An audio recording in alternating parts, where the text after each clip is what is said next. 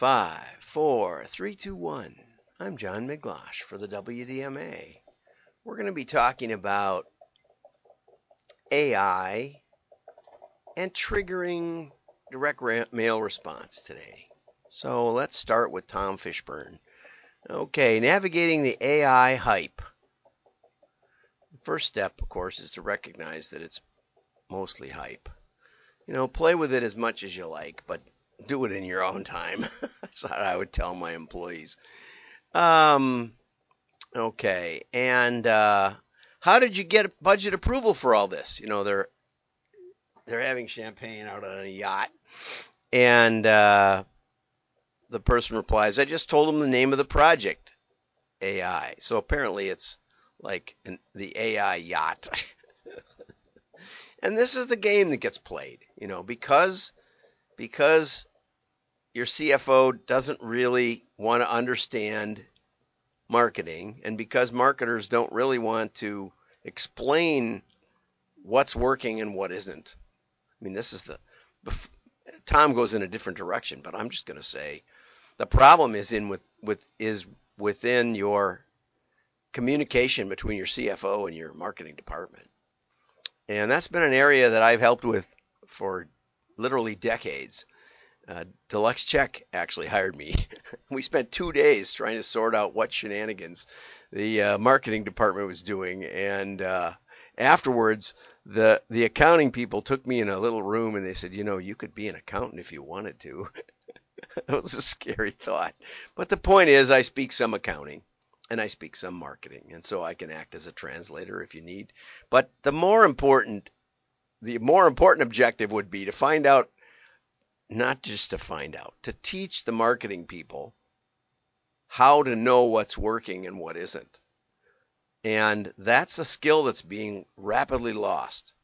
And I think, you know, in defense of the CFO, who usually are really helpful people, um, they've given up asking. They've given up hoping that there's some justifiable ROI in the back of the marketing mind. And they just you know, the board says we need to do more AI, and the CEO says to the CFO, we need to, we need to, you know, we need to do some AI, you know, and if it's a, if it's a half a billion dollar company, you know, I mean, what does a yacht cost, right? Not that much, you know, a couple of hundred grand. Uh, compared to the data scientists that you have to hire. Okay, so you know you say, well, we you know we need this to get away from the uh, to get away from the digital noise of of the uh, of the city. We have to get out on the ocean where it's where there's less digital noise. Just say that. You can make things up. They're very creative, the marketing people. And if you're a marketing person, you know, if I can teach you how to do that, then you will you will work the rest of your life. So I just told him the name of the project. So anyway, Ritson says, my cartoon last week, AI written, AI read, which is down here, has already become one of my more widely shared cartoons ever. Nearly a million impressions on LinkedIn alone. Okay, so let's go down to that one and, and we'll show you that one. Okay, it turns out AI turns this single bullet point into a long email I can pretend I wrote. And then she says, and, and, then the recipient of the email says, AI makes a single bullet point out of this long email I can pretend I read. And that's the value of translation, I suppose. Uh, there's really that's the most productive you're probably going to find in AI. But anyway, let's go. So um, Nat Friedman, former GitHub CEO, voiced the level of hype related to generative AI at a Jasper conference lately, uh, recently. I think this is going to rewrite civilization. Buckle up. You know what? I don't think so. I've been through a lot of change in my life. You know, for my first birthday, my parents bought themselves a television. Not that they hadn't seen one before, but there was one that was small enough to live in the mobile home that we were traveling around in, and it's a long story, but uh and and so the year I was born, Captain Kangaroo started, and I was raised with the television. and I remember seeing as a probably a six year old, the Cuban Missile Crisis. And uh, and terrifying, just literally terrifying shows. My parents just thought it was all fine. They didn't, uh, you know. Eventually, we had rules. You know, I think we were allowed like a half an hour of TV of our choice. Which show would you like to watch per week or something like that? So they smartened up a little bit, but um, you know, we're still people. We're still marrying and giving in marriage. So anyway, then uh, Ritson, I mean, I'm sorry, Fishburne mentions this article, "What's New in Artificial Intelligence" from 2022 Gardner Gartner hype cycle. And um, this is the hype cycle. This is for 2022. So just so you see it, you probably can't read these. Although I was shocked last week that my show on RFM, where I manipulated a, a data cube uh, with RFM in it, uh, came out so well. It was so readable. I was shocked. And um, and Gabe Brown actually connected with me. So I told him I was a big fan. I'd watched a bunch of his videos, and uh, he said he really liked the uh, liked the show. I told him I was thinking of writing a uh, I was thinking of writing a uh, a book. Someone suggested. I think it was uh, was was David Foley um, that I should write a book called Regenerative Marketing, and maybe I should. But anyway, these dots are different colors. Uh, artificial artificial general intelligence is stuck on the more than 10 years down here. I don't know if you can see that, but time. So the dots say how long it's going to go. Automa- uh, autonomous vehicles are in the trough of delusionment, disillusionment, and um, there's really not much of anything. Computer vision is up here, um, data labeling, and yeah, see, I can't even read the real article. Anyway, and this is uh, intelligent applications, deep learning. Um, I would say speech recognition, natural language processing is up here. It hasn't hit the bottom yet, but I, you know, I think that's doing actually pretty well.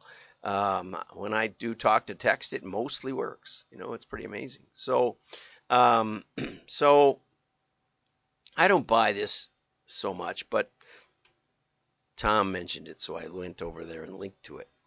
Um, so regenerative AI seems right at the peak of early publicity, uh, producing success stories, but expectations rise above the current. Forgot that part.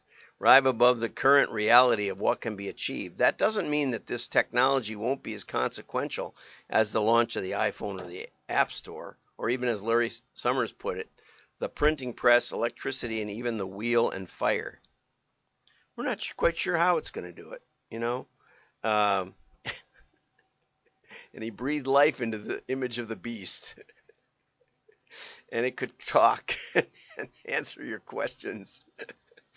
and it looked like somebody was really talking with you. no matter how promising the, t- the technology, it's possible to over overhype. And this is probably the central point here. You know, I remember Scott Adams mentioning that he invested in a in a you know in a site where you could upload videos uh, for for the public, and he said no, it wasn't YouTube. You know, what happens is there's there's several. There were probably dozens and dozens, and there probably still are dozens and dozens. but YouTube has all the market share. And what happened is Google picked one of them. You know, before that, Microsoft used to pick one, one application, and then it would become the dominant one, and everybody else would go out of business. And oftentimes, Microsoft would would would hype their own creations.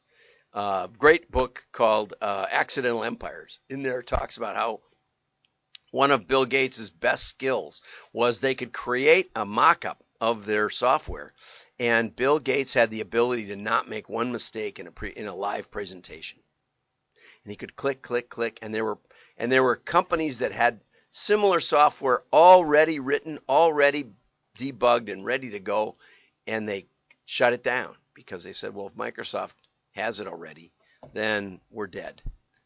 And instead of trying it, releasing it and saying it's just like Bill showed, only ours is real, and they would have won big, and they probably would have got bought by Microsoft instantly, just to shut them up.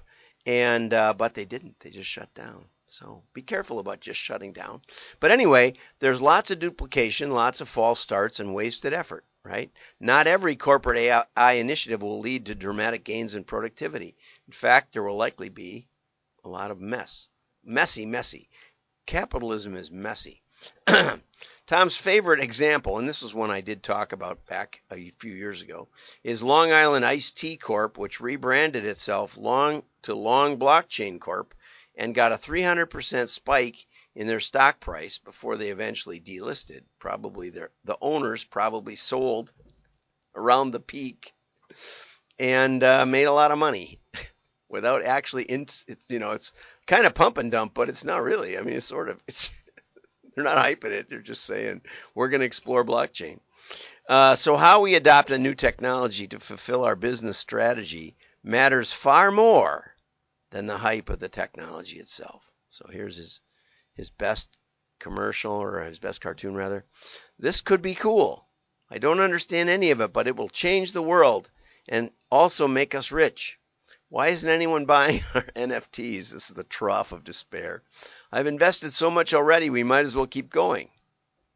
Sometimes that is the best strategy.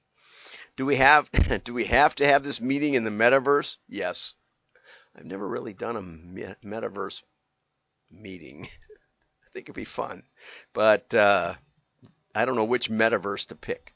Okay, so now that you've had enough of the hype, let's go over to Summer Gould. I'm thinking this is one of the last ones in her series. Five ways to appeal to automatic triggers, and I thought that sounded a lot like artificial intelligence, indirect mail. Summer Gould, and she talks about number seven, and this must be number eight of her articles. She says, by now we will discuss automatic compliance triggers. Behavioral scientists have shown that people are more likely to buy when you give them a reason to. Okay? We state what we want them to buy and add because, then give them a legitimate reason. so, five ways to trigger appeal to automatic triggers. Dashed lines or on coupons makes people want to buy. I thought that was a really good one because I can understand it really. I hope when when Summers reissuing these articles over in uh, uh, print impressions, I think it is, and um, I just got Brand United figured out. Now I got to switch. But anyway, it's it's. Uh, I hope she adds some illustrations to these articles because that would be great. Now, obviously, add pictures makes sense. I always like to add, especially in industrial catalogs, I like to add testimonial pictures. You know, a little picture with a little bit of, you know, these people really helped me solve my problem kind of stuff. You know, I was stranded on a desert island, but I called their call center and they sent a ship or something equally believable. Add, add graphs. Did you see I put a graph in today? Uh, they provide an aura of scientific truth. I love that. An aura. Well said.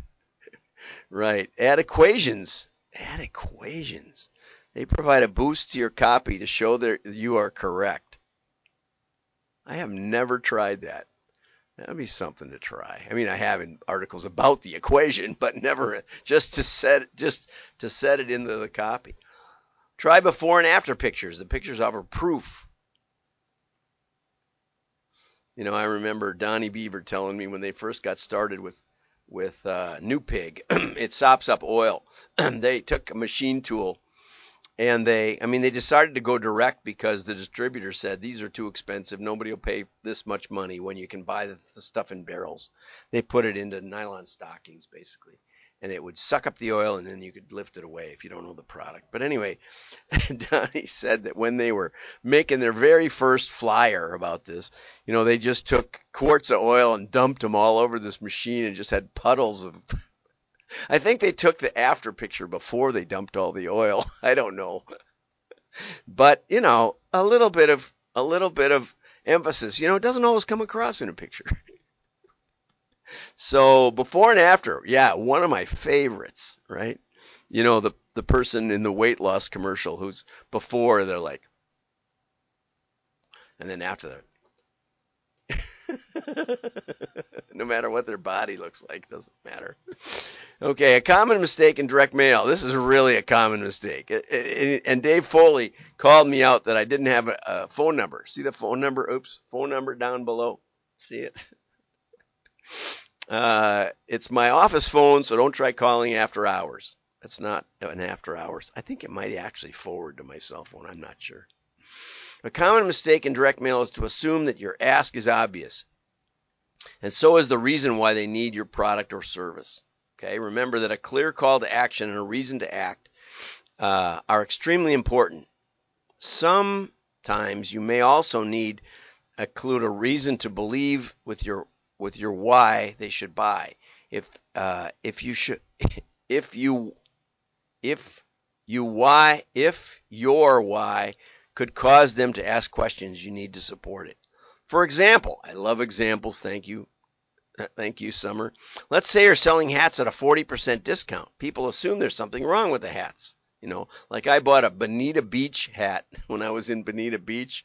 And when I got it home, my, I think it was my mother said, it says Batina Beach. now I'm dyslexic, so I didn't see that. I would never have seen that. Patina Beach. Only a little. I thought, what a good deal this is. This is half the price of all the other hats. Patina Beach. People may assume there's something wrong with the hats. If you had, if you add that, you need to to sell. If you add that you need to sell these winter hats to make room for spring or summer hats, they will not question the sale. Absolutely right. Okay, people often use the amount of time or effort that's put in. So if you say, we tried over 100 configurations to provide you with the best one, something like that. Now, here's the funny part. You don't always need, you can have a false because. Dashed lines with a graphic pair of scissors. Exactly. Put the little scissors on there. We know it's a coupon. It may not even be a coupon, but it could be a Johnson box and it would highlight it even, even further, right?